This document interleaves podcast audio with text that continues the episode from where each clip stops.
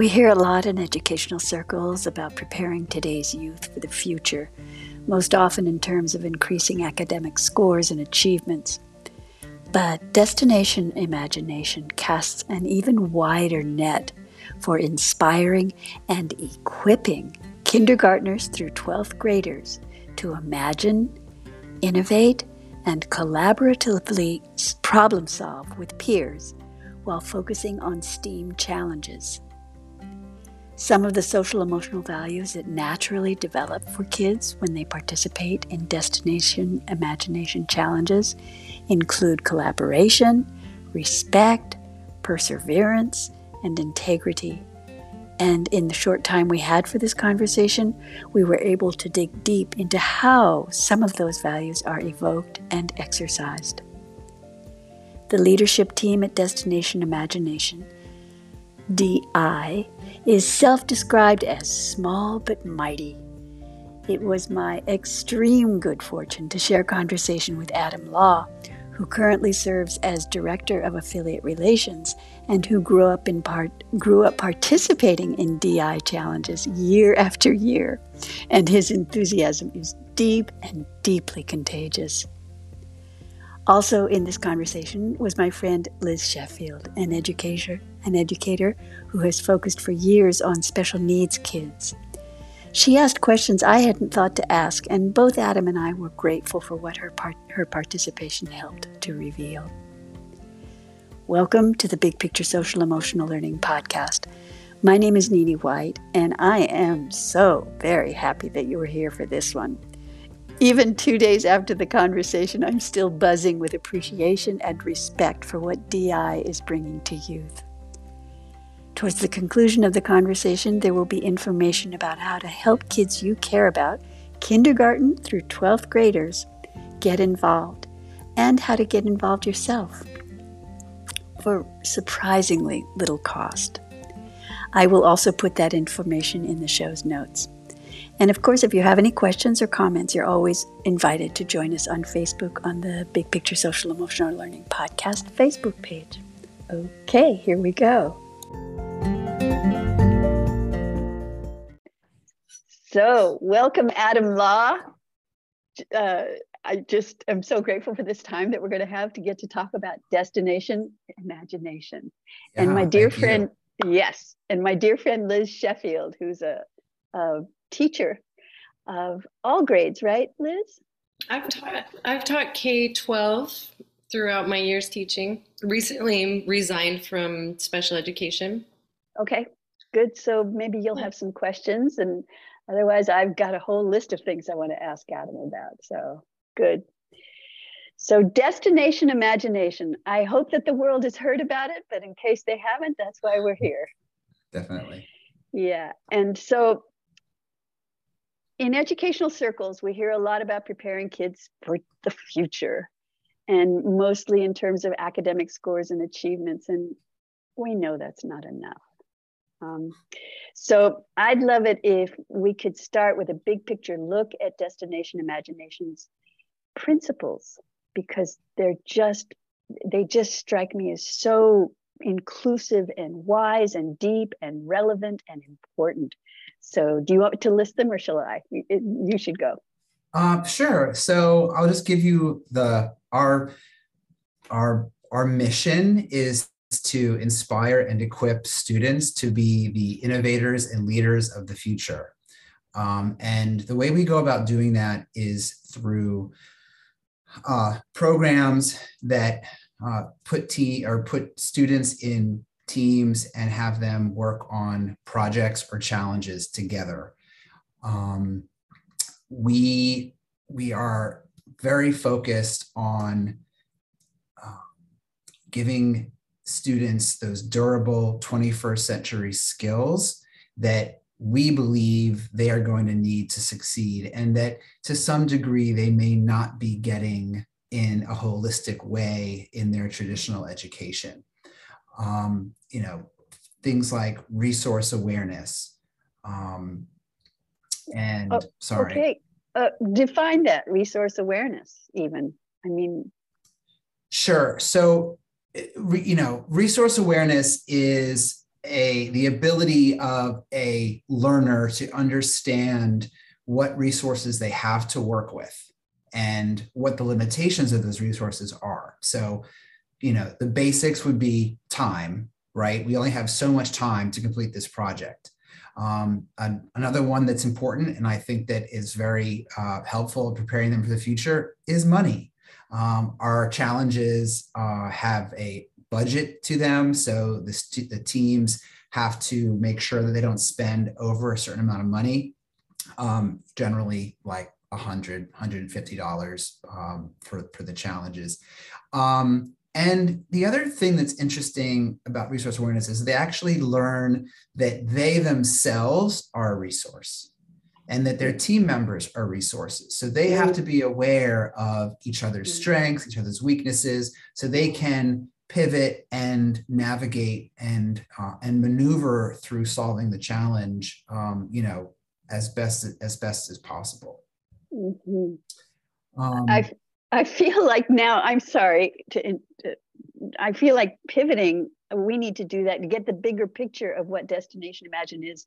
Imagination is. I started sure. this on the wrong track. I apologize. Sure, sure. So um, we are a nonprofit educational programming organization uh, that develops challenge programs that schools, community centers, neighborhoods, families, boys and girls clubs, YMCA's um, can participate in by forming teams and bringing those teams through what we call the creative process uh, to solve one of our challenges each season. Uh, we create in our flagship program, the Challenge Experience, we create six competitive challenges each year, each school year, and one early learning challenge. Um, those six competitive challenges range in categories from engineering, technical, scientific, fine arts, service learning, and scientific. Uh, so whereas they each focus on one of those sort of, you know, overarching themes, they are multidisciplinary in that they will bring in aspects of each other. So for example, the engineering challenge always has a storytelling component or an mm. artistic component and the mm-hmm. fine arts challenge always has something that's technical um, you know or the, like mechanical that has to you know do something in their presentation um, so teams will select a challenge they will work over several weeks or months under the guidance of at least one adult team manager, um, and they will produce a solution to a challenge. And a solution is basically an eight minute presentation.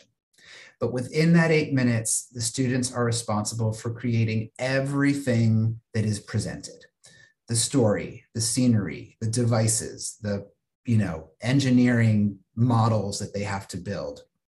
Um, and what's great is that the team manager or the adult who is guiding them is really not allowed to interfere at all. They are there. That was my ask, next question. yeah, they are there to ask questions and make sure the team stays on track. Uh, but you know, the team needs to get to that tournament and they need to own it. And in that ultimate learner ownership is another one of those things that you know we really hold close to, to us as what is an empowering you know uh, skill to have you know when they can yeah. when they can own what they've done and be proud of it then yes. it helps them think more optimistically and it helps them have the confidence to take on the next challenge in their life or in school right. so right. it's really great oh it's it's it's so great that it's almost invisible that you know i mean of course we need to give ultimate learner ownership right. to the kids uh, uh, uh, of course okay yeah. okay settle down Nini.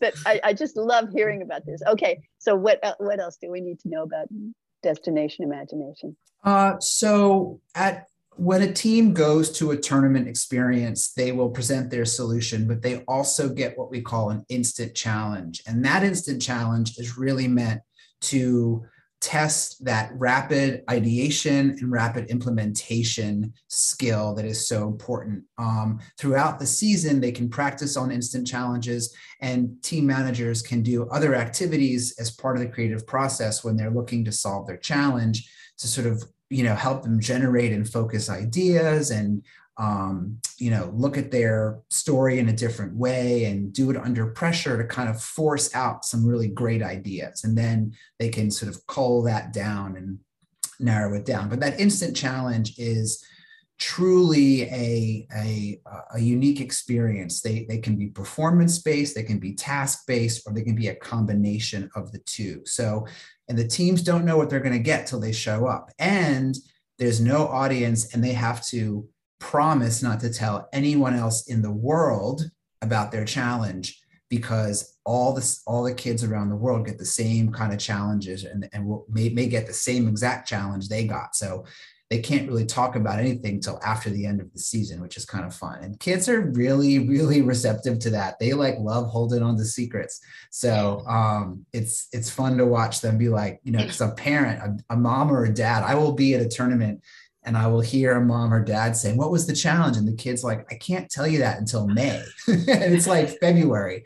So, um, but that sort of quick thinking, I like to think of the instant challenge as like where you really see the cream rise to the top. You know, it's sort of like those are the kids that are the, the ones that excel in that are the are the teams that are are quite good. And we even give out, you know, the best instant challenge score awards at our tournaments because that to us is a special thing aside from you know their combined score. Um, and there are kids that you know only do di for instant challenge. It's that exciting. And they're wow. Volu- yeah and there are volunteers too that have been doing instant challenge since the beginning and they'll they're diehards. They're never going to leave instant challenge so. Oh you might be mm-hmm. talking about yourself actually uh, oh, I actually was never. Uh, I never did the instant challenge as a volunteer, uh, but I was. Um, I was a challenge master um, early on for a regional tournament that was held uh, where I grew up in Virginia, and um, had some good ideas and started getting noticed, uh, and got pulled into a regional director position, and then I was um, pulled up to be a co-director for the state of Virginia. Uh, so I served in that role for about six years before uh, getting hired on by by my by my colleagues now at the at the organization. I love that. I love that. So, but just in all of this, I just keep hearing social emotional learning happening in all different directions and all mm-hmm. levels. I mean, it's just, oh, it's just yeah. that human development skills mm-hmm. of just working with fellow humans and developing your own self-worth and finding out how much is inside of you and yeah. Oh yeah. I mean i i i think that the you know i don't know if years ago when we got started that was even on the radar as something that was important to people right? Um you mean sel yeah sel yeah social right, emotional right. learning and i just right. feel like you know, when everyone when when you talk to people who do DI or kids who have done DI or parents that are team managers or teachers that do it, they always they always sort of talk about the stuff that you can't see, right? They talk about the magic that happens when this when these teams come together and solutions are made and then the tournament experience and all of that. And I think that what they've always been talking about is social emotional learning, because that's right. really, it's like the feel good juju stuff that, you know, I mean, I'm known as the guy that walks around tournaments in tears because I'm so like elated to see kids like being, you know, showing their self worth and knowing who they are as people and, you know, being five years old and being able to have a conversation with an adult that's an adult conversation about their solution and all this stuff. Right. So it's like right. giving these kids so much confidence and so much, you know, oomph and you know cojones to go through life. It's just awesome. oomph and cojones. That should yeah. be in your. I'm not sure. I don't think we should do that, but you okay, know, you know okay, what I'm saying. um, Liz, are you having any questions or thoughts? Yeah, I guess I could jump in a little bit. I'm I'm curious. I mean, coming from you know a background in special education, one of the primary things that I've always worked on is social emotional learning. You know, I've always found it to be critical to embed it into everything we do in the classroom because I've always had students who have some kind of difficulty or challenge in that area. It's not all my students, but I've always had a handful on my caseload who need really strategic supports around helping them with their social interactions, um, helping them be involved in teamwork. But also, I've found that these opportunities that students have to to see themselves as resources, to come into a group of students and see that even though maybe they don't have the ability to read like everyone else in the group, they have these amazing ideas or they have they all every student i've never seen a student not come to the table with some expertise. Right. Right. Everybody that... is an expert in something right? Mm-hmm. and it's and the the opportunity to work in a team is the opportunity to learn about yourself what it is that you are an expert in and where your strengths are. And i find that such a great playground for kids to um, explore that. So i'm really excited about the work that you guys do because i think teachers the reality in our public school systems and in many private schools as well is that teachers are so overwhelmed and sometimes um, you know, as the pendulum swing between, um, you know, different laws and legislations and different pushes and pulls, and we're going to include more, and we're going to, you know, the way that our resources as educators are always moving and shifting, and we we get stressed, and so I, I feel like these kinds of learning opportunities are some of the most important. And I'm curious how you guys collaborate with school districts, and have you found it to be um, have you found school districts and educators really receptive in collaborating with your organization?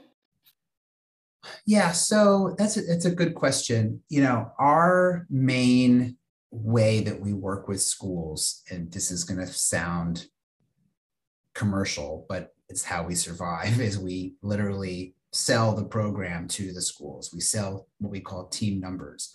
Um, and, you know, what we've found is that, you know, once a school does a team, they're probably going to keep doing at least one team, if not grow it and see the the outcomes and want to keep keep it you know moving from year to year. When you say um, grow it do you mean for different age group age yeah or just like level? maybe yeah maybe they'll start out like oh we're going to try to do a team this year and then like you know they have a team but like those seven kids come back to school after their tournament's over and they're like this was the coolest thing we ever did and then like all their friends want to do it so like the next year comes around they're like we're going to have you know di you know after school program open call and then like 30 kids show up and you're like oh we need to like form six teams out of this out of these 30 kids uh-huh. so you know, I mean, when we when we collaborate with schools and we get them on board, you know, we're there, we're, we're sort of like giving them the materials. We're obviously, you know, training their team managers with, you know, online training and our, our robust materials like our team manager roadmap to help the teachers learn how to teach the creative process. So we have, uh, you know, there's, we have training on conflict resolution, and training on you know brainstorming but also challenge specific training so the team manager understands the ins and outs of the challenge and they don't miss something. And then they get to the tournament and it's like the appraiser who we call the people that assess the children's solutions the appraiser is like oh well you guys missed this. It said this this way. So we want to make sure that we give the team managers the you know backup that that they can ensure the kids are successful right? You know we don't we don't need to see tears at a tournament although they happen. Um, but you know if we can avoid them we we, we like that. Wonderful. so yeah Wonderful. yeah. And i think it's important to talk about i know you touched on sort of like kids handling um, their emotions differently. And i think that the you know one of the you know, we like to look at the CASEL framework, the Collaborative for Academic, Social, and Emotional Learning. Um, and one of their one of their sort of tenets is sort of self-management, right? And it's all about, you know, can a child not have a freak out over something, right? That's sort of, you know, if, if, if they don't have the emotional capacity to, to sort of handle something, like how can we get them to handle something? And by framing things in tasks um, and you know getting kids to ignore distractions and focus on you know one piece of it that can really go far in helping them with their self management and really trying to you know put some guardrails up right to their sort of emotional reactions to things. Could you give us like a, a little example scenario of helping a kid? What kind of things a manager would say so it's you know if there is like a team member who would like only do the amount of work that was strictly necessary, um, but never put himself into the task. Um, you know, the team may ask him or her to create a model of a helicopter, you know, for for something. Um, you know, he did it, but it wasn't. It was sort of like half done, right? It was, sort of, you know, um, and then the team would maybe ask him or her again to build something better um, you know, and that maybe pushes him to push himself, right? It's sort of a way for him to, he learned that his team members were supporting him rather than being like, that sucked, like you can't do your job. And then, you know, but instead they were like, actually, this isn't what we really had in mind. It won't work because of A, B, or C. Can you go back and try something different? You know, so it's like they almost they're, they're sort of committing to themselves. They're sort of like setting their own goals which is so empowering too. They're not they're not they don't have a teacher breathing down their neck saying i need this done by you know today at three o'clock. You know the team members hold themselves accountable. So you know i think that kind of stuff can go can go really far. And so the manager the team manager guides in those kinds of communication skills yeah, yeah. So the team manager is there to sort of again keep the guardrails up, keep the team on task. Um, you know, obviously it's a little easier with older kids than it is with younger kids, um, but they're really taught through the process to well, first of all to understand the different stages of the creative process, but then you know understand that it's not linear first of all and that they have to always you know if the team is stuck, they have to go back to a different phase and you know rethink you know what they were what they what their approach would have been. Um, but I guess that I would probably call a team manager like the asker in chief. Like they're there, they're there to sort of like raise the questions to help the to sort of spurn the kids on to be like, oh, we can do it this way, or how about this way, or how about that way, or what if we did it this way? You know, so I, it, what happens is is maybe in the first year when this is new to everyone, the team manager is doing a lot of that, right? But as yeah. the kids go through it, and even maybe after one month of doing it, they are already like don't need the team manager to ask the questions they can ask themselves the questions and really right. start to push and innovate their their solutions because they've seen that questions get the results that they want more than some kind of yeah because, over the head well yeah. and it's and, and it's it's they're creating something from nothing right, right. they're literally going and creating something that's totally original totally you know it, there's a challenge guidelines and requirements and things that should be scored but it's so open-ended you know, I'll go to a tournament in a scientific challenge site and I will see a skit about, you know, a basic honeybees, you know, doing their thing. And then I'll see another skit that's like honeybees, but they're actually like soldiers in Vietnam and the kids get really deep with it. So it's very like open ended and obviously you know they they bring their own social awareness to their solutions because it's all so open for them Wow. And so for the older kids, it is competitive. Mm-hmm. and um, and so we should say that up until from preschool to second grade, it is non-competitive, and I want to talk about that age group for sure, sure, destination sure, sure. imagination. But how do the kids that win respond, and how do the kids that don't win respond, and what is that? So, I mean, we've always been a competition, right? But we also focus on the process. We do feel that it doesn't, you know, at the end of the day, a team that comes in dead last learns as much as the team that came in first. Um, and at a tournament, the adults who are assessing solutions and talking to the kids after they perform, you know, they go up, they talk about, you know, oh, who built this or who built that and what are you proud of and what did you learn and how many prototypes did you make to finally oh. get this oh. to work?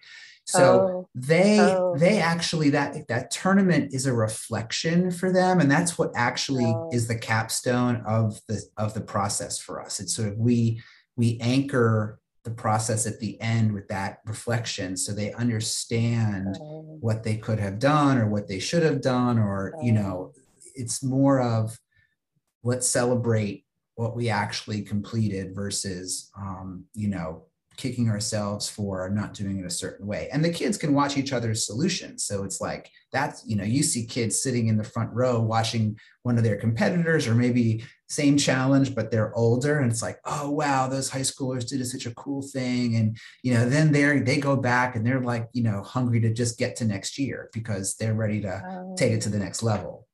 So you know mm-hmm. that piece that piece of that reflection after the, everything is said and done mm-hmm. just raises that whole concept of ultimate ownership, learner ownership to oh, an yeah. even higher level. Oh yeah. So profound, so profound. Because then it's not like they won, I lost. It's like, oh, I see why they won and yeah. what I could have learned and just Yeah, and I've seen, I mean, I've seen so many examples of even inter-team communication at a tournament about things, you know, um, and I, I, I don't know. You, I rarely see kids being nasty to each other over that stuff. You know, yeah. I, I, think I see more from more of it from parents, unfortunately, than I do from their own kids. The kids are gracious and awesome, and you know, so they, they they get it. Like they get why they're there, and they understand the value that every team brings um, to a to a to their own solution and you know the kind of work they put in. So you know. Beautiful. Did you want to say anything liz? Um well i'm i'm curious about the process. Um gosh you're saying so much good rich so good. here. So yeah good. especially with that reflection piece you know one of the things that i've i i think is that you know mistakes are are just tools for more learning right? Mistakes aren't and and the things that don't go well are, are just opportunities to learn right um, and i find that reflection piece is that part of the process where you know people get to really see that or get to really right. do that learning you know um, and celebrating and celebrating mm-hmm. you can celebrate the learning from the mistake or oh yeah right yeah. Um, my question is, I guess my big curiosity about your program is how how often do you see um, individuals with special needs coming in and collaborating in these teams, and are there is is this a program where you see where you tend to see and attract like does it attract people who have various learning or uh, needs or abilities um, i you know I, it's it's so varied it's like honestly people make it work where they need to make it work um you know but i definitely have heard anecdotal stories about you know kids who were not excelling and then went through DI and it really helped them, you know, approach the other stuff in school in a different way, right? And sort of help them come out of that uh, out of their shell or you know or you know just sort of approach their learning in a different sort of more excited about learning you know? Uh, as far as like teams of special needs kids I, i'm sure they've had them um, and those teams are at tournaments celebrating just like everybody else and probably celebrated often you know a little bit more because everyone around maybe knows the extra effort that went into making a solution happen for them. So that's really great to see that sort of level playing field for everyone um, happen. Um, I, I can't really speak to any specific team that i know of that is in that situation but i mean you know I know that on my own team growing up, because I was in the program, you know, we had a very varied uh, group of students, and um, you know, not all of them were really into school. not all of them, you know, really felt the need um, to sort of be excited about their learning and you know i, I think i think uh, I wouldn't say anyone on my team had special needs, but you know, I think that there's space for that that kind of learning, especially when it comes to the SEL stuff, because so much of what we're doing is getting the kids to be task oriented and work together. So it's sort of, I don't know, it's sort of it's sort of this breeding ground for that kind of um, you know transformation, right? Yeah. It's sort of yeah, and sort of, I mean, it seems a little innate to the process is, and innate to the program is differentiation sort of happens and oh, yeah. inclusion happens. I mean, some of the things that we really focus on in in specializing f- for people who have unique needs is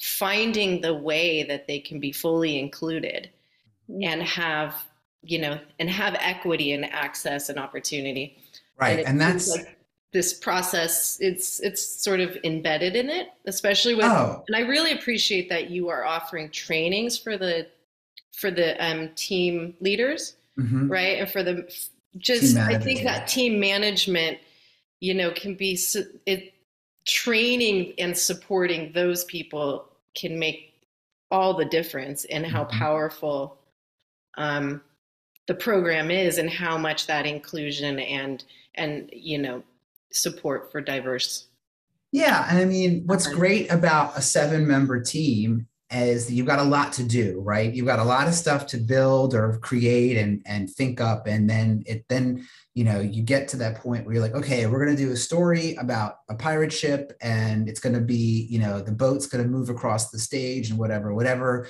we got to divide and conquer. And you're going to find that these kids that normally are like unengaged and uninspired are like, oh, I want to do like the, I want to build the thing that's going to move the boat, or I'm going to write the music because we're going to put a song in this in this skit, and I like to write music, so here we go. I'm a I'm a you know all this. So again they're going to get it's like moths to a flame right? They're going to pull they're going to go to what they want to do.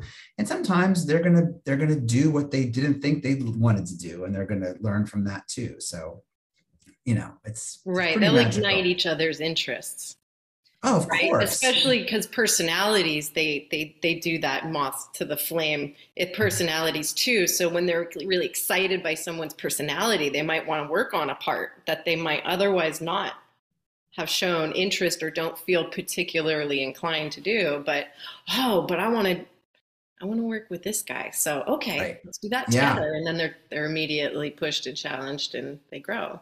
Right. Yeah. It's um, you know, I it's just it's just so incredible what I can't say enough good things because it's like I lived through it. Now I'm like you know talking about it all the time. But you know when you've got when you when you sort of ignite this stuff in kids then you're you're you're turning a switch on you know? It's yeah. a, it's a switch and yeah.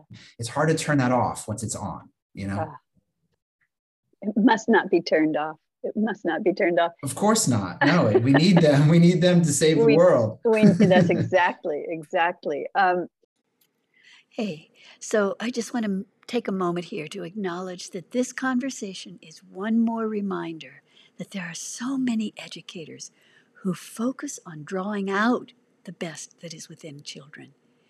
And I want to let you know that I'm starting to put together a pilot program to teach a small group of educators an approach that I developed when I was a full time teacher that consistently drew out the best from my students around the full spectrum of their social, their emotional, and their life skills development. Even from my most reluctant, ornery, rebellious students, the so called troublemakers. And it was never difficult, but it did take making intentional use of some basic human instincts that are born right into all of us, including all the kids in our care, and which I have never seen utilized in any other SEL approaches. And I have been checking out all the SEL approaches. So, if you're interested, and by that I mean if you'd just like to be on the list to learn about when the pilot program is getting ready to be shared with an adventurous group of teachers, then connect with me, please, on the Big Picture Social Emotional Learning Podcast Facebook page. Uh, on that with that group, uh, just you'll figure out how to just you know join that group and then uh, private message me. I guess it. I want you to know that it's not going to be expensive, but it will introduce you to a next level way for young kids to show up with more of their own problem solving skills and for them to effortlessly stretch beyond their own self limiting behaviors and readily manifest more of their natural built in abilities to connect with others, you know, to get along with others, which is what we all want for them. Okay, hope to connect with you soon. Let's get back to where we left off in the conversation. I feel like you've given us some good tidbits of examples of, of challenges, but is there one that you could just give us from start to finish, kind of just to, is that oh, is that possible or am I asking too much or? No, let me let me let me let me just I have to I don't memorize everything. So let me um Of course. think about I, I guess if I can pull something up. I mean, our let, let me so in the technical challenge every year, teams have to build like some kind of a device or contraption. Sometimes it's a vehicle, sometimes it's a robot. We had a drone challenge one year where the kids had to um, build a drone, or no, we didn't even call it a drone. We called it a. It was a it was a vehicle that takes flight. So we didn't tell them it was a drone, but they they had to like pick up and move packages in like a 20 by 20 foot area with whatever wow. vehicle they they produce so you know wow. and and as their vehicle was picking up and delivering these payloads in different parts of this you know not big area um, they had to tell a story that sort of went in you know that was sort of in sync with this vehicle doing something so you know often you'll find teams you know they, they whatever they build, it's sort of their eighth team member, right? It's like a robot or a vehicle or something. And so they give it a role in the story. Um, you know, our engineering challenge is typically a, a structure of, of, of, wood and glue or other materials that is placed under weight in their presentation to like see how much weight they can hold um, and what the weight held ratio is. But they also have to tell a story about something, you know, we give them guidelines about you know a story to tell um, uh, the fine arts challenge is usually you know based on figures from history or literature um, you know media things like that that will you know play into a story. Um, and then of course the scientific challenge. I think last year's scientific challenge was about micro worlds. So teams had to research micro worlds and understand you know microscopy and things like that. And then their solution had to be like a a, a depiction of a micro world right? Like so they had to really dive in all the way to that kind of you know that kind of um, space. And you know there's a lot of research that goes into this because we'll give them you know a list of you know 14 figures from history and they have to look at those and then one of them has to be incorporated. Um, our improv challenge is very popular with older kids who don't want to spend weeks and months building and doing things.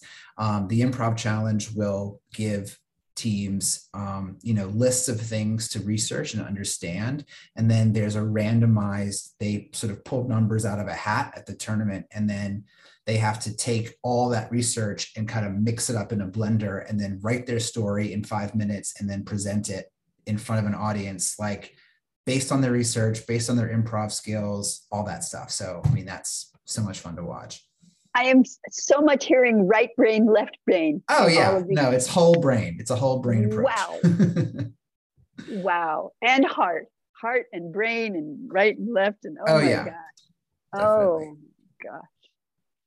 So can we talk? And oh, there's an okay. First, I want to because I don't want to let it go too much longer. Is about for the younger kids, the preschool sure. to the second graders. That mm-hmm. that's non-competitive. So. Right how uh, that sounds completely appropriate um, and so let me hear about that yeah so so the early learning or rising stars challenge uh, is meant for kindergarten through second graders we okay. do have some pre-k teams come through and do it um, it's really a way to just sort of like dip their toe in the water of the DI challenge experience without the pressure obviously of you know having to perform and compete and get scored. They don't get scored at a tournament. They get what we call, um, I think they call it the Starry Showcase feedback form or something. They they, they get they, they get all sorts of positive feedback. You know, the parents come in. You know, they get to present in front of an audience, and um, and that's you know, a good skill in itself to be able to overcome that Oh yeah. Oh no. Well, that's yeah. That's a huge one for us because so okay. many. Sh- so yeah. So we so many shy kids yeah you know put that to bed after one year of DI oh um, marvelous. Oh. yeah. So like this and the and the challenges for the early learning um, each year are a little simpler. You know those teams can actually be bigger than seven kids if they want them to be. I wouldn't recommend more than seven little ones at one time. Yeah, um, yeah. but um, you know like this year's challenge is called play on and the kids have to create and present a play about a group of friends going on a fantastic adventure together. And had to include a musical character, and they have to create musical instruments that they then use to perform a, piece, a song that they write. So it's like, you know, it's fun. I think last year's was called like Monster Manners, and it was about mo- monsters and learning manners. And uh, it was just, it's sort of a fun you know oh. it's what what sounds incredibly fun is to be there and watch yeah. all the different presentations and all the different kinds oh. of ideas that could come out of it's so it, it's it. it's it's so it's so i mean it's literally again i walk around in tears all day because i'm just sort of like oh my god those kids are so amazing but uh, they you know the, the, the tournament energy and the support and going in from challenge site to challenge site and watching oh we're going to see a fine arts team we're going to see a scientific team. And you know just to you know just to cheer for those kids is is is feels good right? It just it just feels good. It's just it's it's all good it's real accomplishments. It's not one of those, oh, he gets an award for participating or something like that. right, right. Yeah. I mean, there's literally a product yeah. that they've yeah. created that is yeah. that is sometimes a train wreck and sometimes this beautiful thing. But like, you know, everyone gets the same level of sort of attention because they all get the same kind of time limit, they all get the same uh, you know, stage to to to to display their stuff on. So you know, and I've seen, look, I've there are teams that get to a tournament, and it, when I say train wreck, it's not a bad thing. It just all falls apart, right? Like not like their their their vehicle doesn't doesn't work or something doesn't work, and it just yeah. kind of creates this domino effect. And like. Yeah. I have witnessed some of our amazing volunteers from all around the world yeah. who are so good at, you know, because time ends, eight minutes is up. Three of the kids are in tears because this broke, and it's like, what are we going to do? And I have literally seen uh, volunteers like sit down and like ask the kids what went wrong what would you do differently next time why did this break let's figure out you know so it's just like those are the moments that you're just like, ah, of course I'm doing this. Of course this is my career because it makes so much sense, right? Oh my gosh. Oh my gosh. That's a spiritual experience. I mean, I, you know, whatever right? you want to call what yeah, whatever right, you want to call it. whatever you want to call it. Yeah. Whatever you want to call it. To elevate the human spirit like that and to be part of that oh, nurturing. It's, yeah, oh I mean it's it's it's transformative. So that's what we like to say. We are transformative. Yeah, kids. what a gift you get to participate in. Yeah. So um another big concern of mine on this planet and this country especially, I think, is the challenge of developing more critical thinking in our students. And I think that's a big, big deal with uh, destination imagination, just critical thinking. How would you like to give a definition for critical thinking? And then how maybe some specific examples of how it's well i think that the, sure sure. I think the ability to think critically is just the ability to think about all the different outcomes that could happen right? To think about you know what's going to work what's not going to work. I mean and you know that's in everything. It's literally in everything. It's in the instant challenge, but it's very quick, right? It's quick critical thinking because you got to think on your feet and you got to make it happen. Um, you know, when you're planning your solution presentation, it's, you know, you have a little bit more space to breathe and think about, you know, the different consequences of, of your decisions, right? It's about really understanding that the decisions and choices you make now are going to have an impact down the line, whether it be at the tournament or next week's practice or whatever. So, you know, I, I, it's it's just, I mean, where where in life do we not use that, right? I mean, Hopefully. you know, and I, I true, and I think that so. I know I experienced this, but I was I I did the program, so I wasn't really I wasn't really um, too worried about it. But when I got to college, you know, so much of what we were doing was sort of project based learning, critical thinking. You know, writing a paper in college was not like writing a paper in in high school. You know, mm-hmm.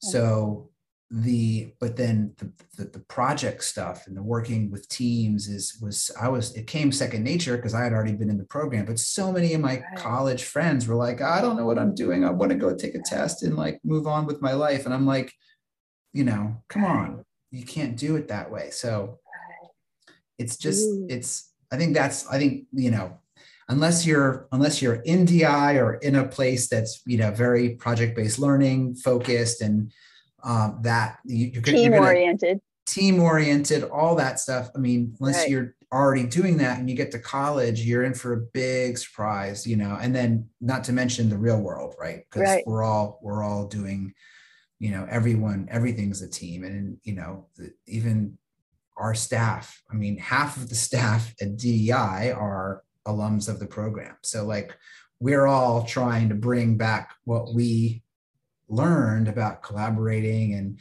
brainstorming and generating ideas. And you know we're bringing that to the work we do. So it's just like i don't know full circle right?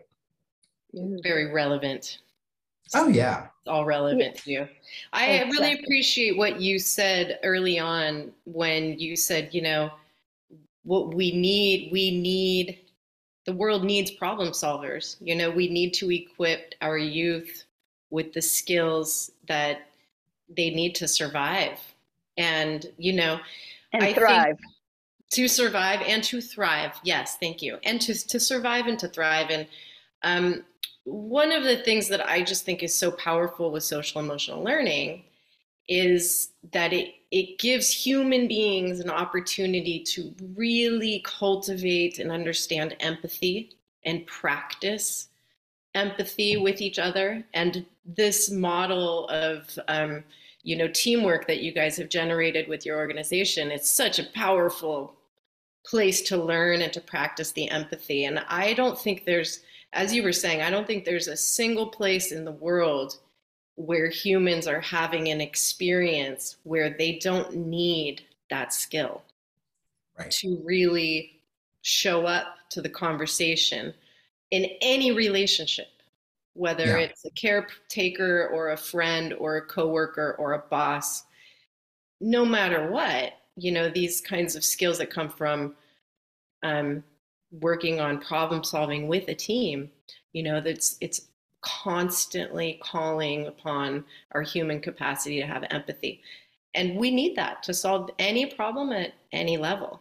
Right. Right. And it's like, you know, what we're doing is sort of the micro version of the macro. And it's, you know, when you give five to seven kids a common goal, you know, they're gonna, they're gonna have some friction, but that common goal is what's gonna make them, you know, eventually come together and understand each other again you know know who's good at what and determine how they each can contribute in a way that's that's meaningful to the whole right? And that's sort of what's you know forces them to understand each other. And that empathy just like turns on again like a switch and when you say uh, uh, benefits the whole then what that also implies is win-win oh yeah which is what empathy does because if yeah. I can just see it through your eyes, I don't even have to agree with you. But that that that engagement mm-hmm. of, of empathy and then enlivenment and and I would say I, I, feel very strongly that you know sometimes I see we're going to teach kids empathy. Uh, no, you're not. You're not going to teach right. it. You can draw it out. You can right. make opportunities for it to to blossom and grow and, yeah. and I, I really appreciate you bringing that out liz because i think it's it's just essential for that element of surviving and thriving in this world that's that's and coming at us right. i would also say that like the ability to communicate one's ideas yes. and feelings about something yes. and then have that be received by someone who is ready to receive it is like where the that where the magic happens on Ooh. these teams right? Sort of like if I have, if I'm frustrated about something that I don't think is going to be right, like, oh, I don't like the character that we wrote for this person. And I need to be able to say why, right? I can't just, I can't just scream and pound my fist and say, we're not doing that. That's yeah. not how things get done. We have to, right. you know, learn to communicate, you know, constructively, right? About, about right. things that we don't feel are right. And, you know, hopefully your other team members are receptive to that. Beautiful, beautiful, important point, very important point. And all of this is happening in the destination imagination. Someone could look just superficially at, oh, destination imagination. Yeah, it's a good way to entertain the kids and for them to have fun for a while. Oh, yeah. you got the tip of the tip of the tip of what's going on here. So I know, good. and I say I like I like I've always like I said earlier. I think it's like the fact that all of these things, all of these social emotional learning skills, project based learning, challenge based learning, innovation, preparing kids for the future, I don't know, like it's all seems to be coming to the to the surface now like all at once. I don't know if it was the pandemic or or what, but like there's just this like growing hunger for this type of education. And like we're there. Like we were waiting yeah. for everybody else it feels like sometimes. Yes. so yes. right. you know it's exciting. It's really exciting. I'm curious um, as well you know the world of education is all about research based best best practices right? And oftentimes in trying to sell anything to a school district or educators you're going to be coming up against like well where, where's the evidence and the research and the data that shows this is effective? And i'm just curious what are your measurements? What do you guys do to collect data? And how do you and and how and and i'm curious you know how yeah how do you approach that and that real aspect of selling and getting yourself out there real yeah. Oh, this is the best question ever because it's such a nightmare to answer sometimes. You know, we we are we know that we need to do better at the monitoring and evaluation of the kids, right? Traditionally, we've just, you know, get team numbers out there to the world and let teams do it. They come to a tournament and, you know, it's a great experience. And we know that people love it because they keep coming back and they keep singing our praises and you know a lot of a lot of promotion is through word of mouth from people but you know there were we've had a couple studies done. We haven't done anything um, ourselves because we've never really been set up for that, but that is something that we are really focused on. Um, we started a new program called the Imagine Experience, which was basically meant to um, give students in underserved areas the opportunity to do this kind of learning. Um, it What's it through, called again? It's called the Imagine Experience. Okay, I'm sorry to interrupt you. Go on. That's okay. Um, and we, we, we got funding from uh, Lumen Technologies, which is a, a broadband internet company, because um, they wanted to you know engage students in their you know in their geographies um, and there there wasn't a tournament structure to this experience but students were creating solutions that were video you know they, would they created basically their solution was was recorded and they they had to send it in to us but as part of that process we did an intake and an outtake survey of the mm-hmm. students so you know the way the grant worked the the organization that was running the team had to make sure that they collected information at the beginning and at the end so we could then go through all of that and we're currently we finished two two seasons of that and um, we're like calling through that data now to really pull out the stuff that you know shows that it's effect it's effective you know like did my interest in science math and technology increase over this time? Do I feel more confident in my ideas over time? Like we're, we're, we have that. So, and, you know, there's a world in which we can try to build something like that into the challenge experience. Um, but, you know, that's sort of where we're, where we're trying to uh, do a lot with a little as far as our resources go. So, mm-hmm. Mm-hmm. imagine. And yeah, what about as far as that survey goes? Did was that a survey developed by your program?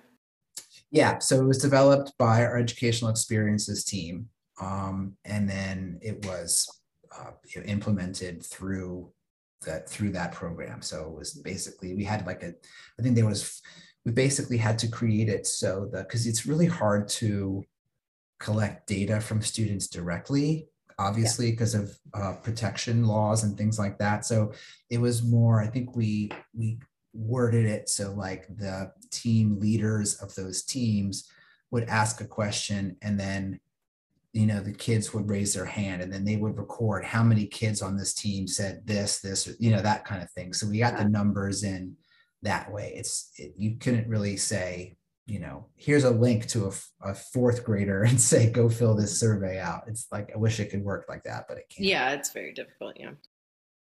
Um, and then do you have any kind of um, similar survey for the volunteers that you have working with you, the, the facilitators of the, the team managers? So our our surveys for the team managers, we do that every season. We sort of send that out to folks and that is more i mean we don't do anything that talks we haven't in the past. Again we, we we're, we're trying to figure out how to make that happen. Those surveys have generally asked questions like you know how was your experience? What could be better for you as a team manager? Where did you see you know that where you had difficulties to help us improve the experience for them? Mm-hmm. um, right. but we haven't we haven't done that for you know the, the, the learning outcomes per se for the challenge experience no but that's something that's high on our list of priorities i should say.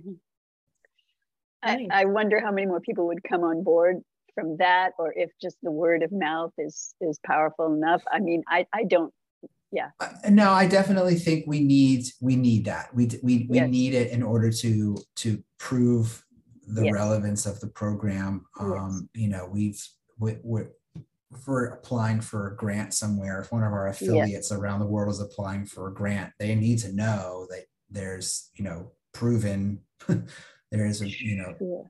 proven um you know outcomes that it's not just fun and games right right mm-hmm. right yeah. right so we and we again like we know that it's not but like that's right. not enough for the world sometimes right right to, right right as you say the world is still catching up to you know what you guys have been doing um you know, and in some ways, you know, that is the that's been the challenge for me as an educator. Um, is what I feel most aligned to is not what they're asking of me, right? I mean, right. there's so much paperwork and the bureaucracy and all the hoops you got to jump through. Mm-hmm. Um, and that's sort of us slowing down, I guess, for where the world's still at. yeah, for sure. Yeah, yeah, yeah. So, um, thank you for bringing in that dimension, Liz. I really appreciate. No, that. it's important. Gosh. Yeah, yeah.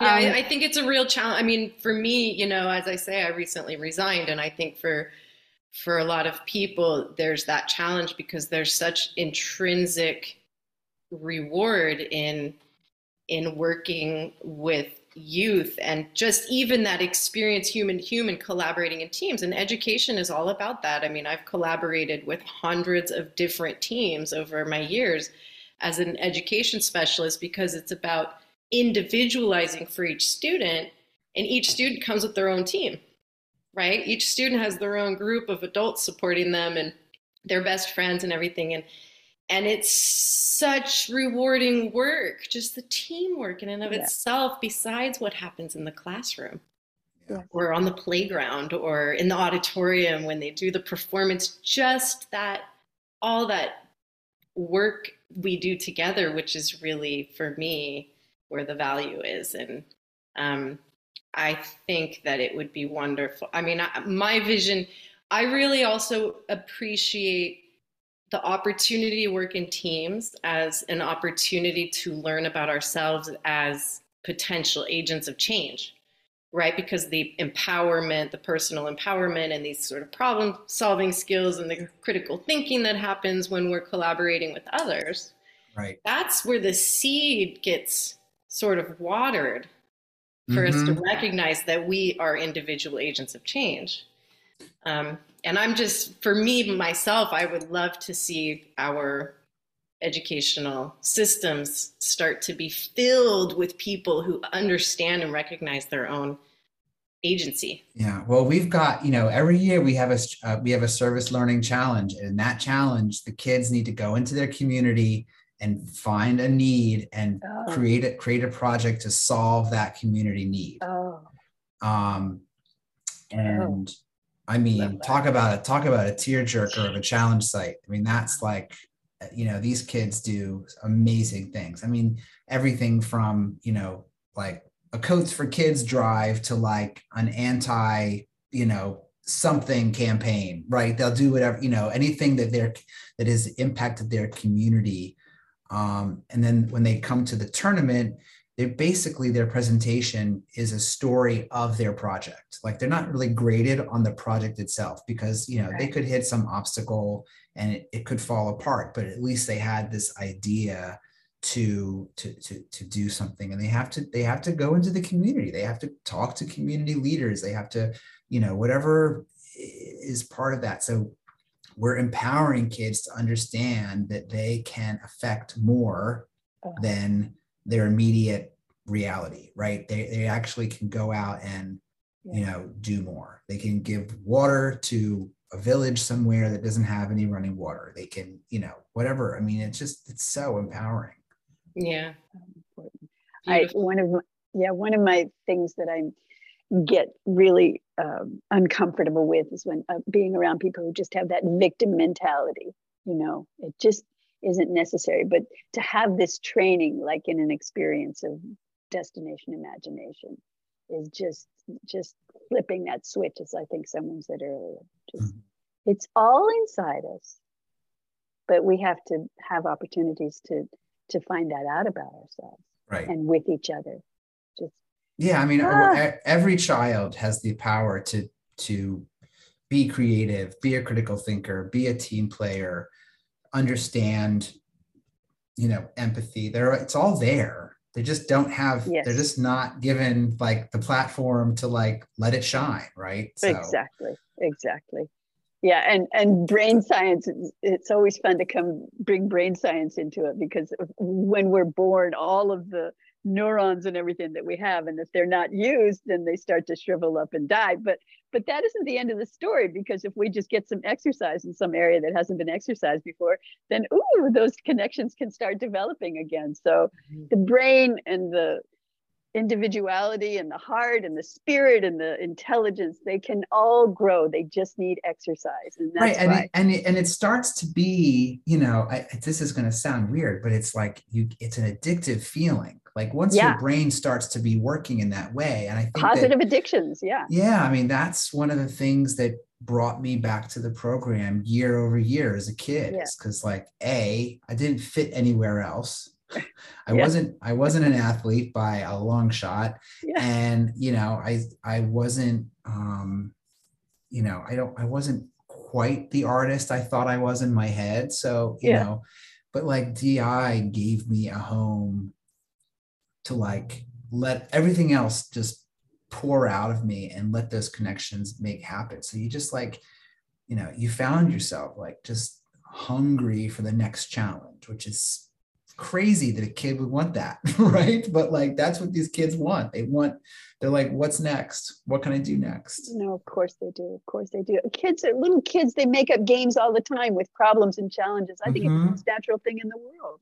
Yeah. Mm-hmm. Um, I think uh, it's important because I, I don't exactly know who the audience for this podcast is, but I think it it tends towards the more younger kids, caregivers, parents, teachers but I think that this uh, conversation is relevant to everybody because the, to, to, to start kids at that young age and then see which directions they can go in. But also for the adults that are listening to this, how could they get involved? And then I have another question, another practical question about the cost, which is mm-hmm. shockingly low, I think, which I was happy to see. But anyway, how can adults get involved or learn more? Uh, well, our destinationimagination.org is our website. It's probably the best place to start. Um, right. We have a number of ways to connect with us. Um, we have we schedule calls with parents and teachers who are interested in learning more all the time.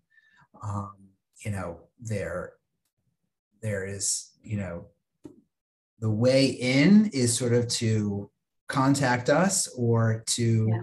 uh, look up your local affiliate on our website. We have a Find DI Near Me page that you okay. can go to and uh, you know contact your affiliate director in the state or country that you're in.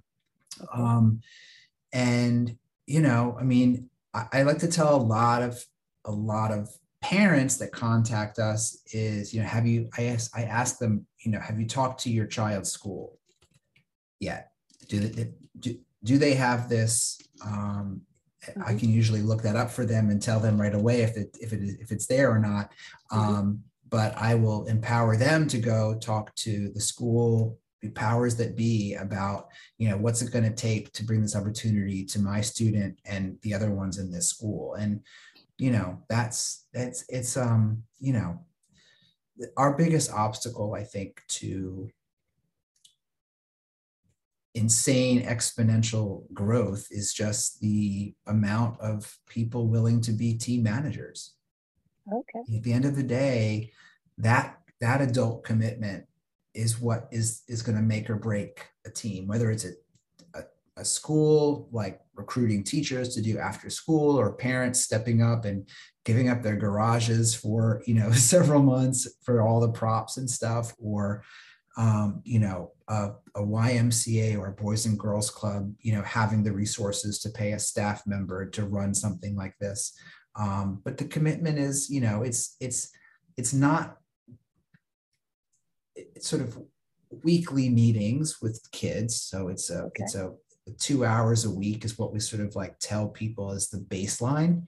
Um, and that you know as you get closer to tournament the team may want to meet more often to finish up their project and all that stuff. But you know it's during the school year and teams can be run any which way whether they're part of a school, part of a church or a synagogue or a mosque or a scout group or a neighborhood or a cul-de-sac, you know, whatever. It's like cool. we don't have any rules around who can start a team, you know. Love it. Uh, homeschoolers love this program because it gives it gives the homeschool community a way to get the kids together and give them something to work on because a lot of those kids end up you know doing their own thing uh, every day and they're not they're not getting that sort of like interaction time so um you know i think that i think the best way to get started is to visit our website and schedule a call with one of us and we will we will help get you started perfect perfect Love it. Super exciting. Love it. I love, love it. that I love that it's really seems very accessible to anyone who's, you know, willing to provide that level of support, that it's not exclusive to any particular community or no. group of people. You know, I really no. appreciate that. Yeah, I mean, we there are we like to call them um, shadow resources. I guess that sounds kind of dark and ominous, but you know, there is not on a, a hot day. there are certain I, I do feel, and this is something that we we struggle with, and because of you know when we were developed and what, what how this program came about, but you know, when you're talking about things like space, right? Space to create these solutions or you're talking about things like consistent attendance or transportation to a tournament mm-hmm. those are those are limiting resources and we get that and we are trying to create new opportunities that can help communities that don't have access to those things into this into this world this sort of learning world that it may not mean that they can ever go to a tournament. And they're not going to pick one of the main challenges and do that. But there are other things we can create mm-hmm. that allow those folks that don't aren't ready for something like this right? And so we get that. I mean we do believe that any, and anyone can do di but again that's that's a whole other deib conversation right? You know we have to be realistic about access and things like that. So um yeah i mean like you said nini our cost is not that crazy.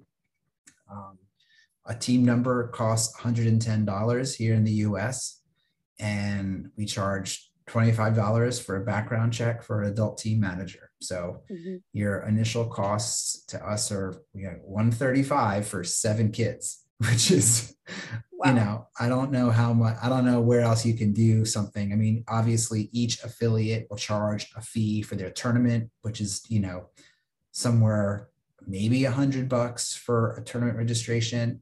Um, and then, of course, the materials. And I like to tell potential team managers, potential schools that you want to probably look at somewhere in the neighborhood of five to six hundred dollars for seven kids for a multi-month experience.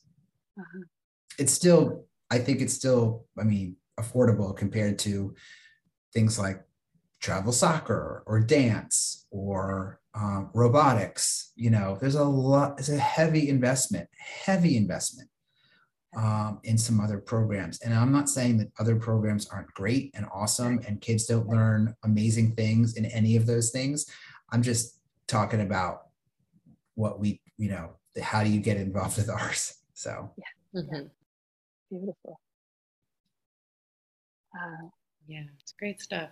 Good conversation. Great Yay. yeah yeah, yes, I'd love to really hear good. that you guys have had, you know, uh, have you been growing and seen more interest over the last few years? And I think a lot of that probably has to do with so many parents ha- seeing what happens when their kids are home and and not in that same routine and structure of seeing all these different people every day and then i just i just think that our our eyes more people's eyes have been opened to the importance of social interactions and social um, you know just using social skills and practicing social skills. Even me myself i mean i've been teaching social skills and people always tell me i'm very i'm a highly social person but over the last few years i've realized wow i have some social anxiety you know i mean things change right? And i i just think um I just think it's such a wonderful t- moment in time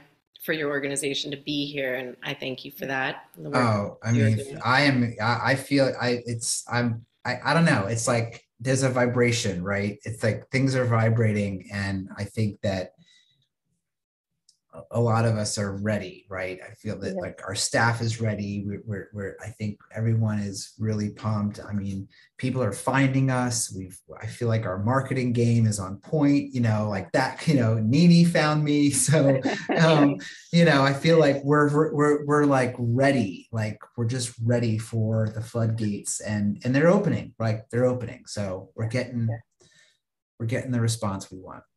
Wonderful. Wonderful.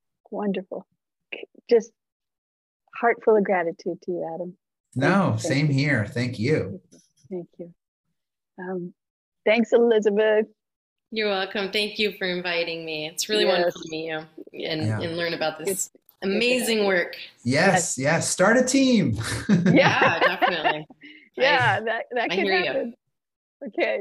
Lots mm-hmm. of love. All thank right. You so thank much. you. Bye-bye. Bye. Bye.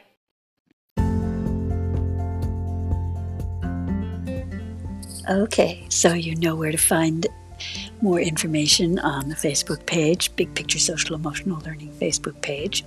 And also, if you want to know about the pilot program for that SEL uh, set of resources that I am in the process of putting together and it's just SEL it is in no it is absolutely complementary to what we've just learned about with destination imagination. I wanted to make that extremely clear. Basically works on the same principles of drawing out from kids what they know and what they have inside of them. And that's that's the thread and the always consistent theme of every episode on this podcast that kids have so much within them. And if we have the right approach, then, and the right motivation, obviously, we can draw out the best from within kids. All right, until next time, thank you for being